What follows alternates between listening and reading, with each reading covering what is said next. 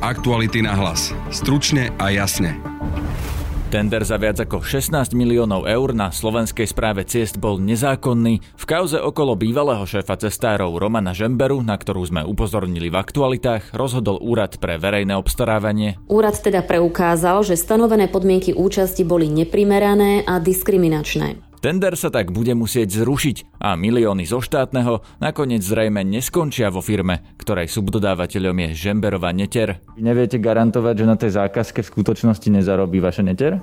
nezarobí. Na ne môže zarobiť kdokoľvek, však aj, aj tá firma doznako predsa má aký zamestnancov. Slovenské nemocnice sú plné pacientov s koronavírusom a situácia sa každým dňom ešte viac zhoršuje. Budete počuť Evu Klisku z Univerzitnej nemocnice v Bratislave. Naše reprofilizované lôžka sú teda obsadené na 100% a môžeme povedať, že teda za posledné dva týždne máme každý deň nový rekord a nie je tomu inak ani dnes. A dobrovoľníka z covidového ára Jerguša Ridzonia. Treba starať o ich hygienu, keďže väčšina z nich sú v umelom spánku. Ja tam pracujem od januára a mám pocit v posledných dňoch, že od toho januára sa to skutočne zhoršilo. Počúvate podcast Aktuality na hlas. Moje meno je Peter Hanák.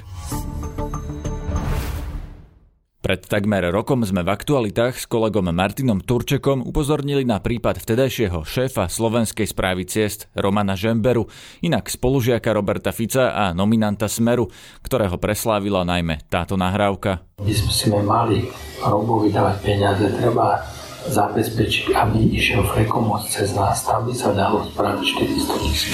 Ale tá faktúra Tie faktúry už teraz chodia a treba to. A Peťo povedal mi Robovi, že ja mám 400 tisíc. Ja mám hovno. Však tie faktúry mi ešte ani neuradili. A za mnou prišiel oný, Robo to povedal Norovi, za mnou prišiel Noro, že či ja mám v železnej skrenke 400 tisíc. Roman Žembera následne priznal, že Noro je Norbert Beder, kto je Robo a o aké peniaze išlo sa nechcel vyjadriť. V rámci článku, ktorý sprevádzal túto nahrávku, sme vtedy upozornili aj na podozrivú zákazku, ktorú Roman Žembera podpísal. Súťaž na čiary na cestách v štyroch krajoch za viac ako 16 miliónov eur vyhrala vo všetkých častiach zákazky tá istá skupina firiem, aj keď v dvoch najväčších častiach tendra neponúkli najnižšiu cenu. Správa ciest vtedy lacnejšie ponuky jednoducho vylúčila. Teraz po takmer roku Úrad pre verejné obstarávanie konštatoval, že pri tejto súťaži bol porušený zákon a to hneď v niekoľkých bodoch, hovorkyňa UVO Jana Zvončeková. Slovenská správa ciest rozdelila zákazku na štyri časti. Uchádzači mohli predkladať svoje ponuky na každú časť zvlášť, na rôznu kombináciu týchto častí alebo na všetky časti zákazky. Vyhlasovateľ súťaže pritom nerobil rozdiely v tom, o ktorú časť zákazky sa subjekt uchádza. Teda rovnakú technickú a odbornú podmienku požadoval bez ohľadu na veľkosť zákazky. Podľa úradu mal pritom pri podmienkach rozsah zákazky zohľadniť. Úrad teda preukázal, že stanovené podmienky účasti boli neprimerané a diskriminačné. Niektorých uchádzačov mohli takto stanovené podmienky odradiť od toho, aby predložili ponuky, pričom mohli splňať kvalifikačné podmienky pre výkon prác. Keďže mohlo dôjsť k obmedzeniu hospodárskej súťaže, úrad nariadil túto súťaž zrušiť, keďže kontrolu robil ešte pred podpisom zmluvy. Rada úradu tiež poukázala na to, že v tomto verejnom obstarávaní bola predpokladaná hodnota zákazky vysoko nadhodnotená, čo nepopierala ani slovenská správa ciest. Súčasné vedenie správy ciest nám potvrdilo, že celú súťaž musia teraz zrušiť a čiary na cestách vysúťažia na novo, hovorkyňa cestárov Lucia Karelová predmetné verejné obstarávanie e, bude v následujúcich e, dňoch e, zrušené. Verejný obstarávateľ pripravuje novú súťaž, ktorá bude vyhlásená postupom adekvátnym k predpokladanej hodnote zákazky. Do vysúťaženia nového dodávateľa Slovenskej správy ciest zabezpečuje vodorovné dopravné značenie v najnevyhnutnejších prípadoch regionálne. Kolega Martin Turček telefonoval s Romanom Žemberom, ktorý bol v apríli minulého roka po našom článku odvolaný z funkcie. Na rozhodnutie úradu pre verejné obstarávanie som sa chcel spýtať, to je teraz čerstvé. Ja neviem ani o čo sa jedná, prepačte. Zákazka, kvôli ktorej sa o vás písalo e, minulú jar, tak teraz e, úrad pre verejné obstarávanie rozhodol o tom, že v tej zákazke bol porušený zákon. Neviem o tom, ja už to nesledujem, priznám sa. A keď rozhodol 13, rozhodol, pretože to bolo v poriadku. Teraz je to v neporiadku, tak je to úrad, tak rozhodol, čo mám povedať. No, neviem, že akým spôsobom predtým rozhodol, že, či, že to bolo v poriadku. Trikrát to bolo, alebo dva, alebo trikrát to bolo na úrade, kde bolo povedané, že všetko je v poriadku, tak nechápem to ja. Ale nesledujem to tak, že neviem za to povedať. Jasné, no teraz je to rozhodnutie finálne, oni tam namietali jednu diskriminačnú podmienku na referenciu pri prácach predformovanou páskou výške 200 tisíc eur. Tvrdia, že to je vlastne 7 násobok toho ako jedna z častí zákazky a preto to považujú za diskriminačné, že je to vlastne príliš vysoká požiadavka vo vzťahu k niektorým menším častiam zákazky. Ak sa... Neviem, poviem vám otvorene, naozaj nemal som možnosť sa k tomu dostať, ale e, poviem len toľko, že súťažné podklady boli kontrolované úradom pre verejné obstarávanie, vyhodnotenie bolo kontrolované úradom pre verejné obstarávanie, e, Dardo sa tam odvolal, išlo to na radu, rada rozhodla ináč, je to tak zo zákona možné. No tak je to tak, tak sa bude súťaž opakovať, majú možnosť, aspoň nikto nebude nič namietať, nech sa páči Slovenská správa má možnosť spraviť novú súťaž tým pádom je vybavená. Čiže chápete vlastne to rozhodnutie? No, to nevidel som ho, neviem ho bližšie odpovedať. A keby ste to vyhlasovali znova, tak by ste to vyhlásili tentokrát s nejakými inými podmienkami na, na referenciu? V prvom rade podmienky, však samozrejme som nerobil ja. Podmienky robí tam úsek, ktorý to má na starosti, ktorý to zabezpečuje, sú to prevád, je to prevádzka. E, ja som do žiadnej súťaže pre košiel nezasal. A ak by ste k tomu ešte chceli akože čokoľvek nejakým spôsobom dodať, tak eh, rád vám dám na to akýkoľvek priestor a samozrejme si vás... Čo dodať, jednoducho uh-huh. hovorím, ako úrad rozhodov, ja to akceptujem, nakoniec však ja nemám ani prečo to neakceptovať. V podstate generálny riaditeľ som není, nemá sa k čomu vyjadrovať, tam tomu by mali zaujať stanovisko asi nový, nový generál, pani generálna riaditeľka a ona, jak sa rozhodne, tak bude. Jak tam v podstate není jedna súťaž, ktorá bola zrušená, ani prvá, ani posledná. Je to náhľad úradu, treba ho rešpektovať. To je všetko, čo tomu poviem. Úrad okrem toho ešte namietal, že nebolo dané, daná možnosť uchádzačom vysvetľovať alebo doplniť ponuky, ale rovno boli niektorí z nich vylúčovaní. Nemyslím, ale to, to by som mal... Znova hovorím, to je zase taká záležitosť. Ja sám osobne som nevyhodnocoval ani nič na tá komisia, ktorá bola vymenovaná, ktorá teda rozhodovala o samotnom, samotnej súťaži, je to bežný postup, takže tak, jak sa rozhodli, tak bolo. A keď to úrad uznal za zlé rozhodnutie, no tak je zlé rozhodnutie, súťaž treba sa na novo, to je všetko. Hej. Vy ste v tomto komunikovali nejakým spôsobom s tou komisiou? Alebo... Nie, nie. To nemôže komunikovať do súťaže. Samotné okolnosti tendra však neboli jedinou podozrivou okolnosťou v tomto prípade. Pre pôvodného víťaza tendra, konzorcium firiem okolo spoločnosti Sates, totiž dodáva služby ako napríklad stroje na maľovanie čiar na cestách, Žemberová bývalá firma Doznako, tá v čase súťaže patrila Žemberovej neteri. Minulý rok som sa na toto spojenie pýtal priamo Romana Žemberu, tu je krátka ukážka. Doznako v čase, keď som mu ja vlastnil a viedol, môžem zodpovedne povedať, že bola druhá alebo tretia najsilnejšia firma na Slovensku. Aj obratovo, aj počtom zamestnancov, aj počtom mašín. Dneska môžem povedať, že Doznako, jak mám informácie, tak počtom mašín je síce silná firma, ale počtom e, zákazok vo vodorovnom značení je ani zďaleka tak, ako bola. Je jedna z posledných. Práve preto, že ja som zakázal ísť do akékoľvek súťaže na cesty prvej triedy, aby sa tu na nehľadal aký konflikt záujmov. A pokiaľ ich ako už, pardon, vyťaz osloví, pokiaľ budú chcieť komunikovať na tú tému, ja nemám, ja im to milé rád poviem, že môžu, ja s tým nemám žiadny problém, pretože tu na vyhrala vždy najnižšia cena, pokiaľ teda nebol vylúčený z objektívnych príčin vola kto, už potom, keď oni nestíhajú, lebo to je sezónna práca, keď ja teraz poviem, vymyslím si, Sates majú dva stroje, pre veľké značenia, alebo len jeden. Áno, ja mám tri stroje, ktoré mi stoja na dvore, alebo mal som, ale oni ich majú tiež stále. Hej? Tak keď ich ozvu, ozvu a zavolajú, že poďte mi pomôcť, lebo dneska mám nárazovú robotu, to zaplatia, nakalkuluje sa cena, nikdy nemôžu mať väčšiu cenu, jak je, jak je najnižšia cena v súťaži, ktorá bola. Takže ja v tom nevidím žiadny problém, ani konflikt záujmu, ani nič.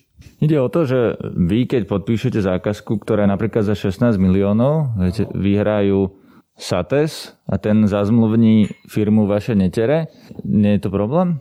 Prvom rade nezazmluvní nikdy, To je na objednávke, keď nestíhajú, že zavolajú a to nie je len Sates, hovorím, to je e, nikdy neviera jedna firma. Tu na nie je na Slovensku firma, ktorá by dokázala spraviť celé Slovensko sama. Preto aj tie veľké konzorcia, ktoré boli spravené na jednej, na druhej, na tretej strane, aby splnili to, že sa to bude časovo dať zvládať. No. Čiže vy ako šéf správy ciest, alebo teda ako úrad, sa vlastne ani nedozviete formálne, oficiálne, že kto na tej zákazke pracoval reálne v teréne, lebo sa to si môže objednať niekoho iného. E, ja sa to nedozviem, pre mňa je dôležitá e, cena, aby bola dodržaná, ktorá je vysúťažená a pre mňa je dôležitá kvalita. Takže ale keď si víťaz toho tendra za tých 16 miliónov zazmluvní tú firmu vašej netere, tak vy sa o tom formálne, oficiálne nedozviete, len ak vám to doma netere povie. Áno, tak. Čiže vy neviete garantovať, že na tej zákazke v skutočnosti nezarobí vaša neter? nezarobí. Na nej môže zarobiť kdokoľvek, však aj, aj tá firma doznako predsa má akých zamestnancov, robí vodorovné značenia, keď ho kto osloví. Už po súťaži vyhratej, ja v tom nevidím ako problém. Ďalšie podrobnosti o tejto kauze si môžete prečítať na webe Aktualit v článku s názvom Ficov spolužiak a nominant Smeru pochybil, kontrolný úrad mu zrušil miliónové tendre. Aktuality na hlas. Stručne a jasne. Pri mikrofóne mám momentálne hovorkyňu Bratislavskej univerzitnej nemocnice pani Evu Klisku. Dobrý deň. Dobrý deň, prajem. Pani Kliska, aký máte aktuálny stav pacientov? Lebo z tých čísel, ktoré e, sú teda o koronavíruse na Slovensku celkovo, to vyzerá tak, že sme momentálne v najhoršej pandémii, akej sme kedy boli. Áno, to môžeme potvrdiť, teda dôkazom je toho naša nemocnica. Aktuálne teda máme hospitalizovaných 405 e, pacientov, z toho 29 pacientov si vyžaduje umelú pľucnú ventiláciu, 55 pacientov kyslíkovú terapiu. Naše reprofilizované lôžka sú teda obsadené na 100% a môžeme povedať, že teda za posledné dva týždne máme každý deň nový rekord a nie je tomu inak ani dnes. Ak sú obsadené na 100%, to znamená, že ak teraz príde ďalší človek s COVID-19, ktorý nebude vedieť dýchať, tak ho jednoducho už nemáte kam dať? Nie, to, toto nie. Toto teda u nás ešte nerobíme. Neselektujeme pacientov alebo neposielame ich inde. E, skôr tých pacientov, ktorí sa zlepšia, alebo už ten stav je teda lepší, tak vieme e, posunúť do inej nemocnice, pretože máme teda nastavenú veľmi intenzívnu spoluprácu aj s inými nemocnicami v rámci Bratislavského kraja, kde dokážeme časť týchto pacientov presunúť a tým pádom sa uvoľnia nejaké lôžka aj u nás. Ale ak to takto pôjde ďalej, keď hovoríte, že že každý deň je nový rekord, tak asi sa dá čakať, že aj tie nemocnice, do ktorých odsúvate tých pacientov, sa čo skoro naplnia. E, tak dúfame a teda pevne veríme, že takémuto niečomu nepríde. E, čo sa týka presunu nejakých pacientov e, z našej nemocnice, tak je to približne možno nejakých 8-9 pacientov denne zatiaľ. A príjmate ich koľko denne? Denne dnes sme mali napríklad prijatých 31 pacientov, včera to bolo 39, sa to pohybuje, tak vlastne za posledné 3 týždne medzi 30 a 40 pacientov každý deň. Keď ste hovorili, že to je nový rekord každý deň, tak vlastne naozaj tá krivka stúpa. Pán minister, ktorý hovoril, že to pomaly ide dole, sa teda míli? Neviem teda, čo presne povedal pán minister, ale čo sa týka našej nemocnice, tak skutočne tie príjmy rastú a takisto teda rastie aj počet tých hospitalizovaných pacientov. Ako som už povedala, posledné dva týždne máme skutočne každý deň nový rekord hospitalizovaných pacientov. Tých e, viac ako 400 pacientov, ktorých tu máte covidových, to sú naozaj tie najťažšie prípady, to sú ľudia, ktorí napríklad zomierajú e, alebo sú naozaj v ťažkom stave a teda tých ostatných posielate domov? Tých ostatných nehospitalizujete? E, toto je samozrejme vždy na rozhodnutí lekára, ktorý, teda, ktorý pacient e, potrebuje alebo ktorý nepotrebuje hospitalizáciu tak je to samozrejme aj v prípade týchto covidových pacientov, ale áno, môžeme povedať, že, že vo prevažná teda väčšina sú to, sú to tie ťažšie priebehy. Ako to zvládajú vaši zdravotníci? Lebo tí už sa stiažovali, že sú vyčerpaní už eh, pred mesiacmi a teraz im stále len a len pribúda práca?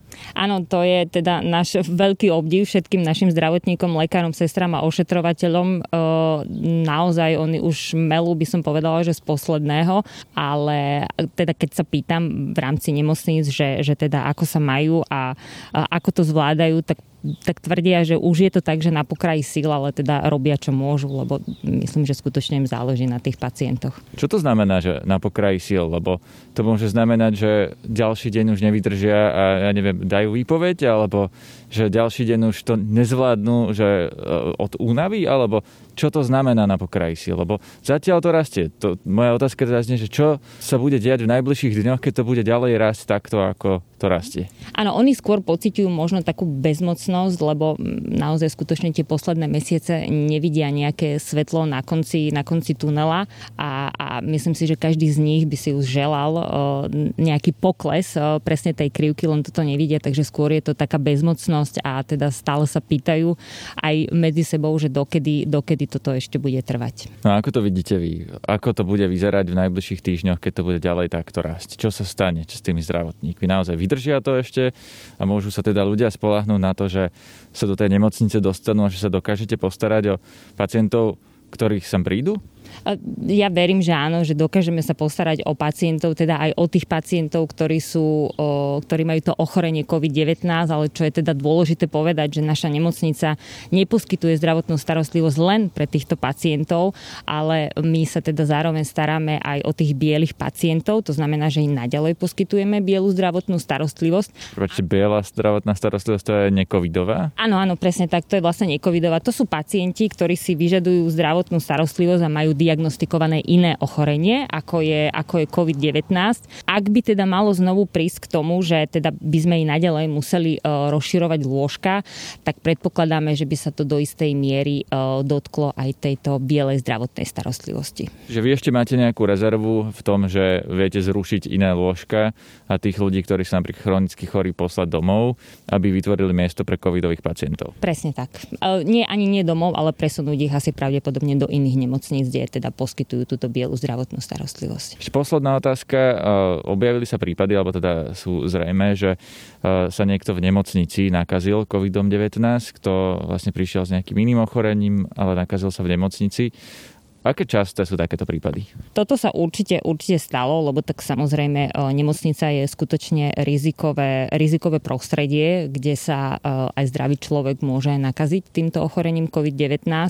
Neviem vám teraz povedať úplné čísla, koľko prípadov sme mali my, ale určite nejaké boli. Na linke mám v tejto chvíli Jerguša Ridzoňa, ktorý je dobrovoľníkom v jednej z bratislavských nemocníc a Jerguša Ridzoňa je aj kancelárom politickej strany Spolu. Dobrý deň. Dobrý deň. Pán Ridzon, kde vlastne robíte dobrovoľníka a čo obnáša vaša práca? Pracujem ako dobrovoľník e, v nemocnici na Kramaroch v Bratislave. E, pomáham na áre e, v tejto nemocnici a v áre na bežnom oddelení aj na covidovom oddelení. Čo to znamená? Čo, čo znamená pomáhať na áre? tak ja som ako nezdravotnícky pracovník naozaj na také pomocné práce pomáham najmä sestrám a sanitárom, e, čiže e, pomáham im podávať veci, odnášať veci, starať sa o pacientov a tak ďalej. Čo to obnáša konkrétne, že starať sa o pacientov napríklad, čo, čo to znamená? Sestry im podávajú lieky, liečia ich a okrem toho sa treba starať o ich hygienu, keďže väčšina z nich sú v umelom spánku, alebo teda nie sú pri vedomí, tak pomáham im s tou hygienou pacientov, vlastne ich umývame, prekladáme a keď napríklad nám privezú nového pacienta, tak ho, ho prekladáme na lôžko a, a tak ďalej. Ako, aká je podľa vás tá situácia momentálne v tej nemocnici? Lebo je faktom, že Slovensko je momentálne najhoršou krajinou eh, na svete v počte hospitalizácií, čiže predpokladám, že tá situácia je katastrofická, lebo to by hovorili čísla. Aká je naozaj z vášho pohľadu z toho eh, nemocničného ára? Ja tam pracujem od januára a mám pocit v posledných dňoch, že od toho januára sa to skutočne zhoršilo. Tých pacientov na oddelení máme viacej, ako sme mali napríklad prvé týždne januárove a cítim medzi mojimi kolegyňami a kolegami, že naozaj sú vyčerpaní v tom zmysle, že okrem práce sa stihnú ísť domov tak maximálne vyspať, pretože ich je stále treba. Tým, že sa všetky oddelenia, alebo za väčšina oddelení rozdelila na covidové a necovidové, tak vlastne im z jedného oddelenia vzniklo, vznikli dve oddelenia, a, ale počet pracovníkov sa ako keby nemal skade navýšiť. Čiže o, musia byť na viacerých miestach naraz a tým pádom ich je viacej treba prítomne na tých oddeleniach a tým pádom nemajú možnosť mať nejaké dlhšie voľno. Dá sa to vôbec? Dá sa postarať o každého? Alebo už sú naozaj situácie, že lekári povedia, že tomuto pacientovi už nevieme pomôcť toľko ako tým ostatným? Možno sa to deje, ale u nás na oddelení som sa s tým nestretol. My teda všetkých pacientov, ktorých máme, tak sa o nich zvládame postarať.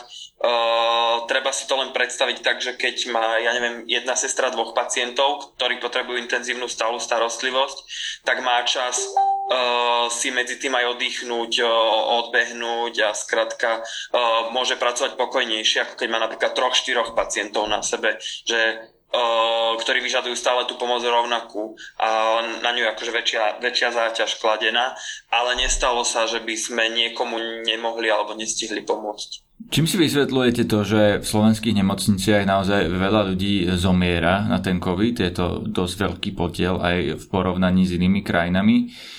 Je na to nejaké vysvetlenie, ktoré sa dá vidieť eh, na tom áre? Na toto asi neviem odpovedať. Ja, ja vidím fakt už len tie najťažšie prípady toho covidu. Uh, neviem, ak, aké to je, keď, keď ich príjmu do nemocnice, alebo, alebo aký mali ten priebeh predtým, alebo či mali nejaké pridružené ochorenia. Čiže na toto asi neviem odpovedať. Akí sú to ľudia? Lebo na začiatku pandémie sa hovorilo, že najmä starí ľudia zomierajú nad, ja neviem, 80 rokov, obezní ľudia, ťažko chorí, ale teraz sa hovorí, že už aj teda výrazne mladší, aj tí, ktorí sú viac fit a teda, teda nemajú napríklad obezitu, alebo nie sú cukrovkári, alebo nemajú iné ťažké ochorenie.